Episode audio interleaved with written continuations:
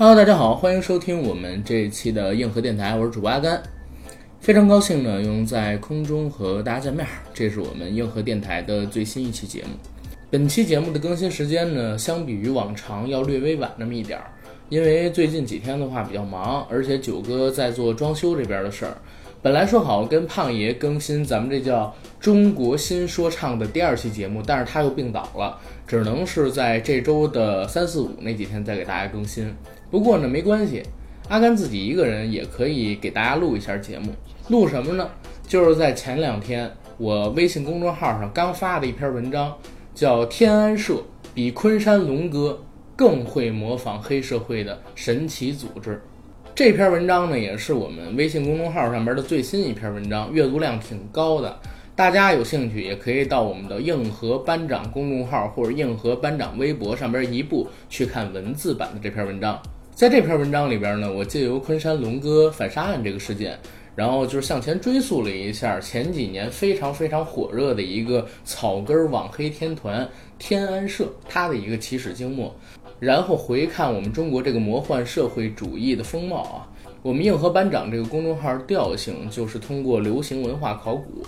带领大家寻找那些隐藏在或者说淹没在时间之后的生活里的无意义素材中的美感，或者说带领大家去看一些酷、怪奇、有意思的东西，而这些有意思的东西是你在别的地方或者说主流媒体里边看不到的。我觉得我写的文章还不属于目前微信公众号领域里边的那些大 V 们，或者说是主流的那些大号们所写的文章，相对而言还挺有意思的。之前写过暗网，写过共济会，写过神秘学，写过希特勒神秘二战，也写过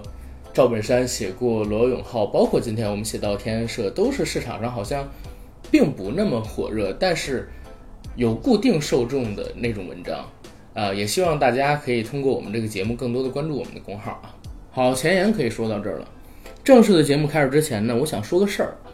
啥事儿呢？就是这篇文章我是在周五下午的6点半左右更新的，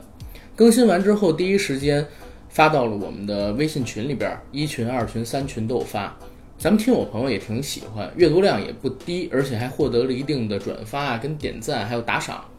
但是很郁闷的事儿是什么呢？就是到了星期六早上10点，我一起床，然后发现公众号上边接到了一些网友的回复。啥回复呢？就是有人告诉我说，哎，你们昨天更的文章今天再点就看不见了。咋看不见了呢？我就打开公众号点进去看了一下，原来我们是遭到了相关投诉，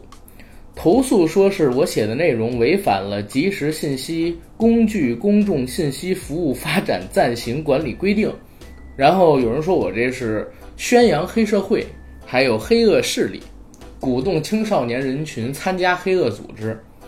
搞得我是挺生气的。所以我当天呢就把这文章重发了一遍。重发一遍的时候呢，我还写了一篇附属文章，附属的文章就是写给文章举报者。我觉得我要红了，里边是这么写的：撒花恭喜硬核班长公众号出现了第一篇被举报下线的文章，这是我们在走向成功路上的一个巨大里程碑。对于讨厌我的人，班长表示，你骂我我不听，你妈是个白骨精，白骨精黑爪子扒你爸的裤衩子。对于所谓的这篇天安社比昆山龙哥更会模仿黑社会的神奇组织文章接到举报遭到删除，我自己是特别不理解的。我在文章里边写下了几个问题留给举报者。第一个问题就是我的文章中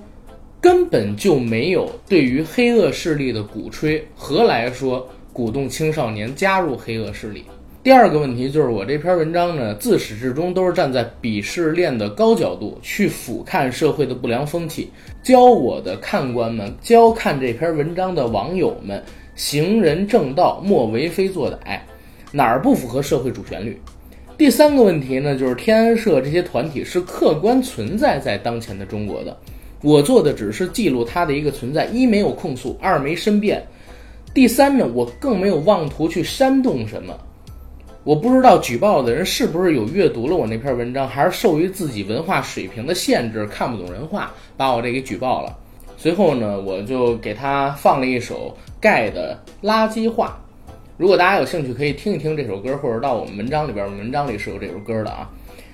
劝他呢，就是别举着宣扬正能量、抵制不健康思想啊大旗去净做一些扯狗屁、上不得台面的事儿。当然，他们要是还想举报，我也管不了，因为每个人都有自己的民事行为能力嘛，对吧？但是呢，我也不害怕，他如果再举报，我就再重发；再举报，我就再重发。我让我接着写更牛逼的文章，这样不就结了吗？对于这种事儿，之前我就曾经表达过我们硬核班长的看法，看法就是不要用牙齿试图阉割主播们，我们早就穿上铁裤衩了。再给他们一句话，就是这世界呢，留给你们去跪舔吧。这句话呢，送给所有一边气喘吁吁的抠嗓子眼儿，一边对着主子说热爱舌尖上的足疗的人们。好，进我们文章的正式内容。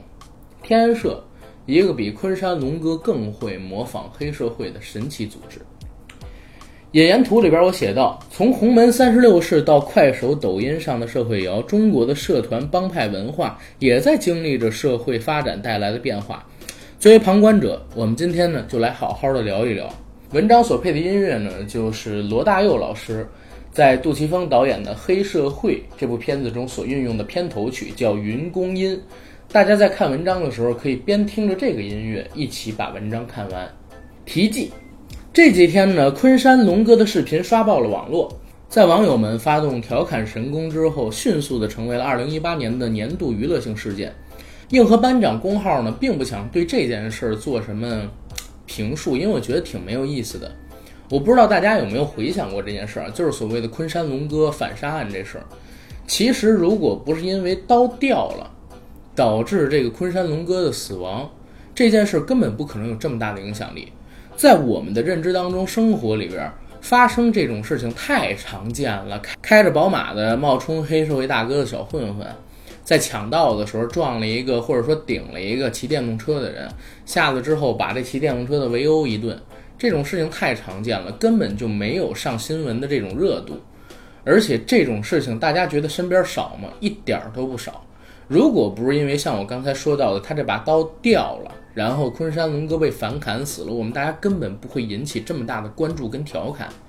在现在这个社会上，真正重要的并不是昆山龙哥他被反杀了，而是我们需要注意的，在我们身边有多少像昆山龙哥这样的所谓的混混，或者说所谓的大流氓。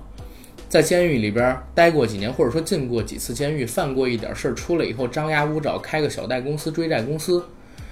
开着3-5辆所谓的名车吧，什么奔驰、宝马，虽然都是入门款的系列，搂着2个小妞、小太妹，然后身边跟着2个闻着皮皮虾的小混混，当自己小弟吆5喝6，作威作福。这种人在我们身边出现的并不少。这件事情带来的真正的影响，在我看来啊，应该是引起我们社会大众对于这部分人群的关注，或者说我们的政府对他们的关注。想想啊，昆山龙哥一个进了5次监狱、入刑超过10年的人，仅仅大概是回归社会几年吧，然后就开上了宝马，搂上了小妞，每天呢在快手上边分享自己的视频，视频的内容多半都是在 KTV 喝酒，要不然就是街边吃烤串儿。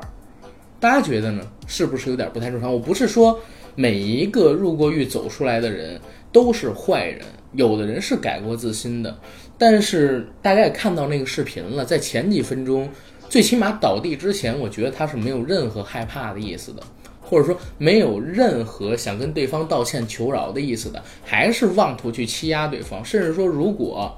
这把刀对方捡起来没有追砍他，只是砍伤了他，没有砍死他，他也会报复对方。这是我的一个简单的看法啊，大家呢也可以有不同的意见。当然我还是接着说我的看法啊。看了这个事，进而呢我有了很多的想法，就是我在网上搜啊有关于昆山龙哥的这些事儿。搜这个事情的时候，我看到了有人说昆山龙哥和天安社是一个组织的。天安社这个社团呢，之前我正好还了解过，我觉得挺有意思的，我觉得特别好笑。因为他后边的事情会在文章里边有写嘛，我就不跟大家太详说了。我就去仔细查证了他们2个之间的关系，貌似是没有关联的。但是在中国这样的群体很多，所以写天安社大概其也就可以带上昆山龙哥这事儿来给大家听一听，好吧？然后我们来看正式的文章吧。如今这个年代呢，叫池浅王八多，遍地是大哥，不仅是领导班子，黑社会呢也是一届不如一届。但相比于过去的神秘莫测，移动互联网时代到来后，中国的主流视野里边突然出现了一批又一批的社会大哥，他们活跃在快手、抖音这样的土嗨短视频软件，或者说火山小视频这样的直播平台里，穿着紧身裤、尖头鞋，留着青皮锅盖头，配合上动感的社会摇跟喊麦，将一身五花膘纹满了皮皮虾和带鱼，以求呢是博得粉丝们的关注。这些社会大哥少有人单打独斗，多数呢就巧立名目叫某家或者叫某社，凭靠着作品中的大金链子、大金表、一天三顿小烧烤，疯狂地吸引着梦想书没读好长大带进项链的青年男女们。在这一波社会范儿浪潮中呢，曾经有一个组织是格外的引人注目，而且影响力巨大，那就是今天要聊的天安社。文章的第一部分，天安之乱不等于黑社会。班长呢始终认为新中国并不存在黑社会，最起码不存在以民间人士为核心成员的黑社会。在班长的认知当中，真正的黑社会概念很庞大，他们广泛存在于我们的周边，利用体制的漏洞去存活，甚至通过正当与不正当的方法掌控部分的体制能量，拥有完整的阶层体系和处事原则。比如说我们回到国共时代，黄金荣、杜月笙那些能够影响到国家圈子的人才叫真正的黑社会，而显然在当前的中国并不允许老百姓去组成这样的圈子。如果非要在当代找个黑社会典范，估计小的黑社会也是还有的，其中出名些的，比如当年东北的乔四爷，或者说当年大邱庄的余庄主。而正常来说，能够捏住一个地域脉搏的人寥寥无几，这些人呢，碰巧大多数都是爱国的，不敢过分的张狂，更不敢公然的叫板体制，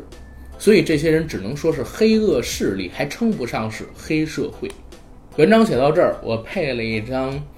也是杜琪峰导演的《黑社会》那部电影里的一张图，大家可以去看一看。我们再来看看天安社的组成结构。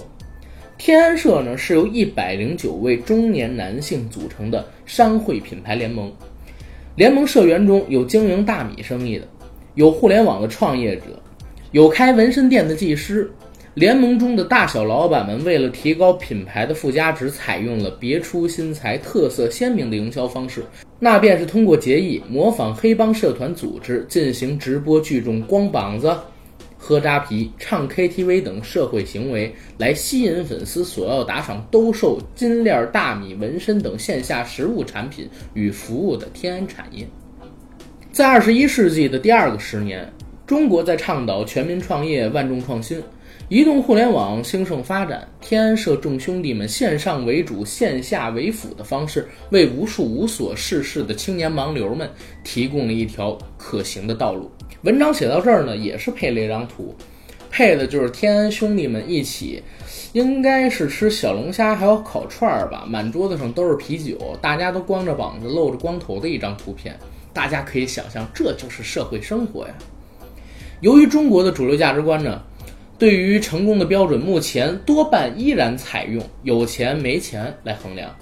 民间对于幸福生活的判断依然偏向于传统的吃好喝好、住大房子、开好车、老婆孩子父母都能过上好日子这样的朴素标准。天安社的成员们就是这样一群抱有着中国传统价值观念、生活在移动互联网时代的创业者，其实挺高尚的，大家不觉得吗？文章的第二部分叫天安崛起。2015年下旬，短视频 APP 快手中突然出现了一个另类的网红团体天安社，并走红，引得千万用户瞩目，并开创出独立于网红网黄。网黄是什么？以后咱们讲啊，我单写篇文章。独立于网红网黄之外的另一网络名人群体网黑。在这儿呢，我贴了一张传统网红的照片，就是冯提莫的照片啊，是跟这些天安社的人们做了一个对比。在这之前呢，中国人民常见的网红多数为肤白貌美、腿长胸大的美女主播，而天安社呢，虽然也是直播和上传短视频段子的网红主播，但表现内容几乎都是一群光头的、纹身的、东北口音的大汉，戴粗金链的大金表，在镜头里边脱光膀子露出啤酒肚，或者摇晃着赘肉在 KTV 里嘶吼，或者是在街边的排档吃着廉价烧烤。不出意外，在天安社出现之后，迅速的就被主流媒体们扣上了浅薄、低俗、low 逼这样的标签，包括我自己也是这么认为的。我觉得这票人太嘚儿了，什么紧身寿衣身上穿，掌声送给脑血栓，对吧？天安社呢是一个高调而又神秘的网红组织，它有109个天安永生的永，天安永某为注册名的账号组成。在巅峰时期的2016年末至2017年一季度，组织中有超过30位成员通过快手短视频软件进行直播，并吸引到数百万粉丝关注。自成体系、独成江湖的天安社构成了快手上的第一网红天团。有人说，因为有了天安社，网络上多了很多的黑社会。这句话怎么理解？我们往后边来看啊。文章写到这儿，我贴了天安社的创始人叫天安永兴数字797他的一个当时的网络个人主界面。在这个个人主界面上图，就是说他的底图是一群穿着黑色西装的所谓的大汉吧，戴着墨镜站在天安兄弟商会的牌匾前排排站着，挺有气势的。粉丝呢是 104.2 万人，粉丝是 104.2 万人，比我要多那么多，我靠，我也应该办得俗一点。头像是他和 14K 的大佬崩牙驹的一个合影，后边写着社不社会你敞亮点，流不流氓你稳当点，我们玩快手只是记录自己的日常生活，天安社不参与任何网络炒作，不收人，你多牛逼跟我们没关系，我们低调做人，高调做事，做好我们自己。我不是网红，也不是网黑，我是网绿。哎，为什么就绿了呢？对吧？挺有意思的。天安社在快手上走红，并被贴上了黑社会的标签，是从2015年8月9号的一场结义开始的。结义地点呢是河北涿州三义宫。相传这里是《三国演义》中刘关张三人桃园结义的故里。文章中呢，我也贴上了他们参加结义仪式的照片。当天109名天安社成员从北京赶过来，开了一水儿的好车，虽然有人是从朋友那儿借来的，但依旧牌面十足，不仅座驾讲究，还包括衣着，黑布鞋、黑 T 恤、白短裤，一群人打扮一致，大多数都留着光头，挺着啤酒肚，特别的造型吸引了当天三义宫里的所有游客的注意。当然也由于各位社会大哥们牢记，开酒不喝车，喝车不开酒，原定用来结义的飞天茅台换成了景区内小卖部里的大可乐和大雪碧，喝掉一次性纸杯里的饮料，百余人一个头磕在地上之后，就开始同声朗诵一段半文半白的结义词。我们自愿在此桃园结义故里，效仿先贤，结为异姓亲兄弟，在今后的人生事业中有福同享，有难同当，拳拳此心，天日可见。挺中二的。一年之后的2016年8月9号，天安社又在河北张家口聚会。这一次的饭局留下了一张在网络上引发热议的合影。在饭局酒店的大门口，百余名天安社成员脱光了上衣，分排站立，露出了啤酒肚和一胳膊的皮皮虾。同时，两场聚会都在快手上被高调直播，收到了数十万礼物。据天安社创始人天安永兴回忆，结义视频上传当天点击量就蹭蹭上涨，没到夜里就突破了400万。一夜之后，天安社就在快手上成了大网红。在第二次聚会之后，天安社的风头无两，连续成立了天安恶霸犬俱乐部、天安永酒，酒是酒水的酒，还有天安社大米、天安社商贸等子产业公司。组织内成员喜不自禁，均开立快手账户进行粉丝从线上关注到线下购买的导流工作，文章写到这儿，我也放上了天安恶霸犬俱乐部开业的时候 14K 前大佬东兴骆驼陈慧敏先生到这边跟他们一起共襄盛举的照片。有钱了，人脉也就广了，真的黑社会也就可以认识认识了，或者说曾经是黑社会的人也可以认识认识了。书接上文，天安社的成员呢都在进行粉丝的导流工作，而这些粉丝呢似乎也乐在其中，愿意被导流，用不停的双击和刷满666的弹幕、啤酒、穿云箭，这些都是快手礼物啊，表达着对各位天安大佬的崇拜敬仰，尽管他们也不知道天安社是不是真的黑社会。但是我不知道大家有没有听过郭德纲有段相声叫《论相声50年之现状》，里边有一句话说的特好，现在这全天下什么都是假的，只有王八是真的，还叫假鱼。在这个世道里，是不是黑社会其实好像也没有那么重要，最起码对天安社还有他的粉丝们不重要，重要的是天安社能赚钱，重要的是他的粉丝们能看到天安兄弟视频里那些不用努力就能每天喝着啤酒吃着孜然羊肉的倡议与全身纹满皮皮虾之后呼喝小弟搂着小太妹的狂傲。似乎看他们的视频，给他们刷礼物，买他们线下的低劣质量产品，粉丝们自己就能离那个幻想中可笑的社会更近一些。文章的第3部分走上巅峰。2016年12月，伴随着天安社首部网络大电影《天安兄弟之义字当先》正式开机，这个创立不过1年有余的黑社会 cosplay 组织似乎站上了互联网的巅峰。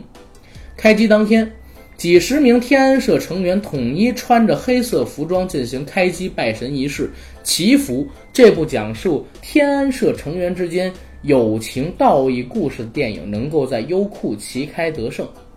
文章中呢，我贴上了兄弟之义字当头的海报，站在当中 C 位的就是我之前提到的陈慧敏，他左侧是妙手仁心里的医生吴启华，右侧就是天安永兴天安社的创始人，分裂的还有麦嘉琪偷窥无罪的女主角和雷宇阳啊，这是彭浩翔团队里的人。黄一山就是大家如果有看过《逃学威龙》里边跟周星驰一起的那个叫什么小龟戴眼镜的那一位。马瑞拉之前呢闹出过所谓的陪睡事件，还有一个我不认识的女演员叫王淑妍。电影给的标题叫正能量江湖喜剧电影，但是我在网上搜了搜，只有一个预告片，别的什么也没有，预告片的质量还特别烂，很明显布景极糙。在那时候的网络上，天安社被大多数追捧者视为混社会的成功者，他们背景莫测，财力雄厚，与香港、澳门的黑社会大佬多有来往，甚至创始人天安永兴的快手头像用了自己和崩牙驹的合影。刚才我提过这事儿，不过这个崩牙驹以后我们可以就是写文章来说一说，它是值得大书特书的。发起于微末之时，从一文不名到巅峰的时候，近乎一统澳门黑道，可太牛逼了。而且这个人物最有传奇色彩的就是他的毁灭。他当时是被捕入狱了，而被捕入狱10天之前由他自己投拍，让任达华来扮演自己的自传性电影《濠江风云》刚刚上映。而他被关进监狱之后，《濠江风云》在香港当时被禁了一段时间，直接就下映了。下映之后，电影中的内容变成了呈堂证供，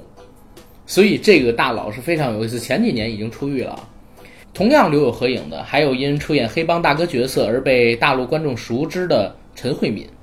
据说他的真实身份是在香港黑帮 14K 的一个大佬。这些视频段子与合影显然在网络上很有市场，在1年多的时间里，永兴的快手上发布了900多条视频，坐拥100多万粉丝。而天安社似乎也从一个 cosplay 黑社会的网红组织变成了一个有那么点能量或者说叫实力的一个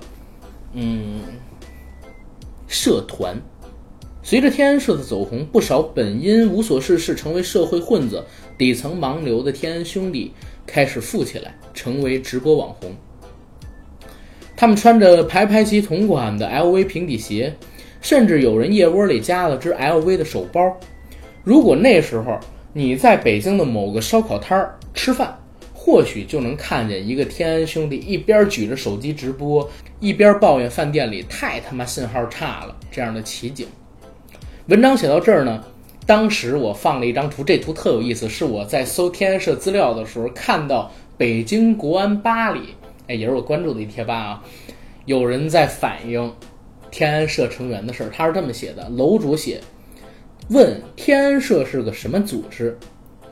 内容有天安社到底是干嘛的，网上见过些照片，这帮孙子到底是干什么的呀？周日去了趟欢乐谷，里边碰着一个傻逼开了电瓶车，带着老婆孩子满园就压一个光膀子，前后都是纹身，上边写着天安永存。以前觉得这个天安社就是哗众取宠的一个组织，没想到现实中还真遇到了，照这概率算人不少了吧。看下边的回复啊，二楼写道一帮冒充给社会的混混，后边他又补充少打了一个黑字儿。三楼写道哈哈哈哈，黑社会大哥戴个金链子骑个电动车，这画面太美了。四楼写道你看见假帽子了，那个人身上没有大金链子，不是天安社。我在看这个图片的时候笑得不行，后来我就写了一个小括号嘛，我说原谅我的不厚道，但我今天查资料的时候看到这段真的是很想笑。文章的第四部分也吃过苦的社会大哥，这段文字是来自于网络啊，不是我写的。网上找到了一段同为创始人的天安永毅对天安社成员的介绍，他说我们天安社里有退伍转业的军人，有搞微商搞代购的创业者，有承包快递公司的小老板，有创立服装品牌的小网红，有经营东北大米的生意人，都是吃过苦混过社会的人。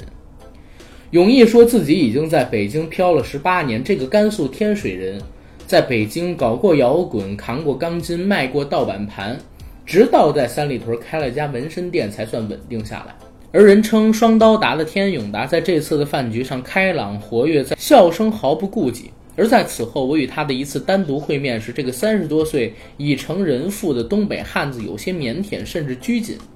在聊天时不禁的抽烟，感慨北京依然会让他时常感到无助。永达说自己为兄弟进过好几次局子，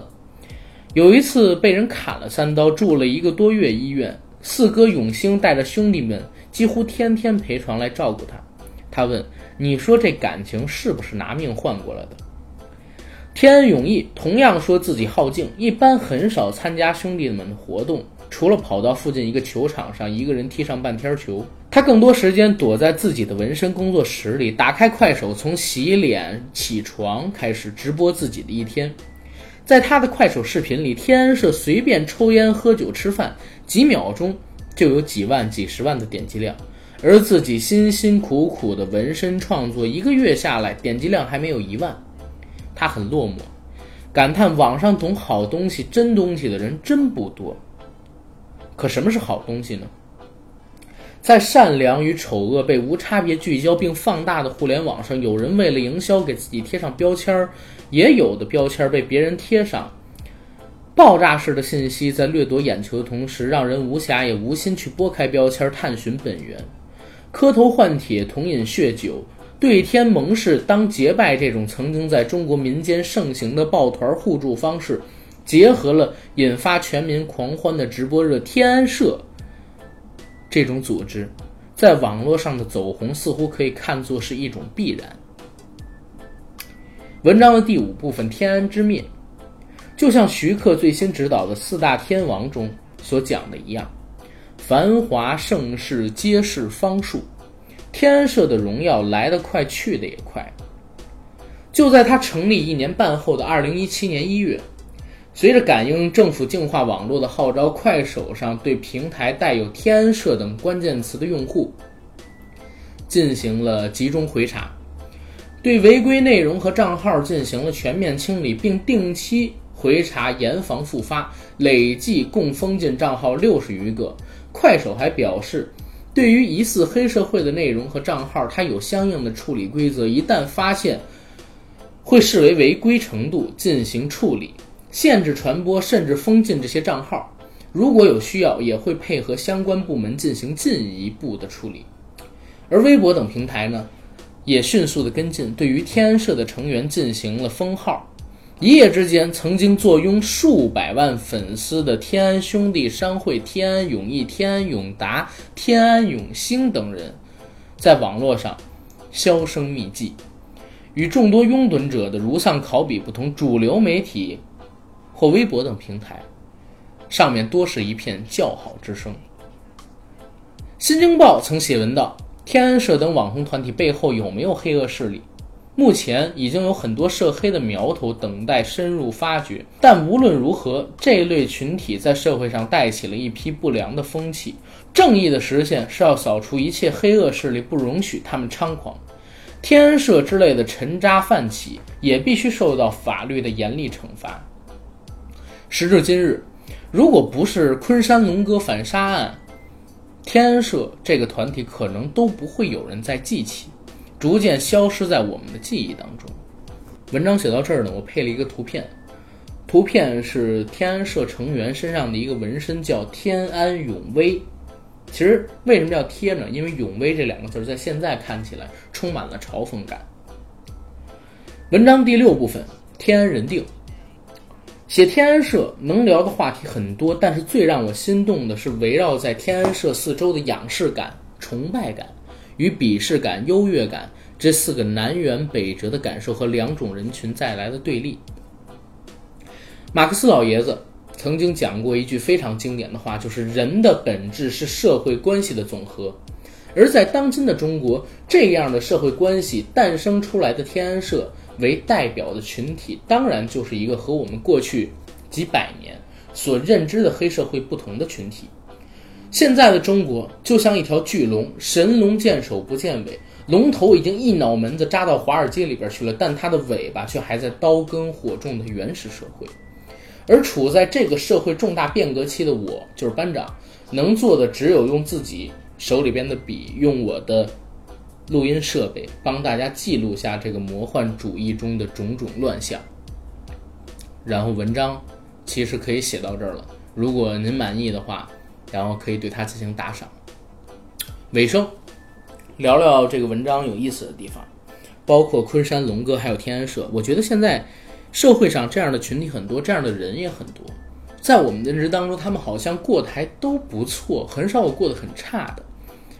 这正常吗？其实我觉得不正常，当然也有可能是我自己的一厢情愿啊，偏激了一些。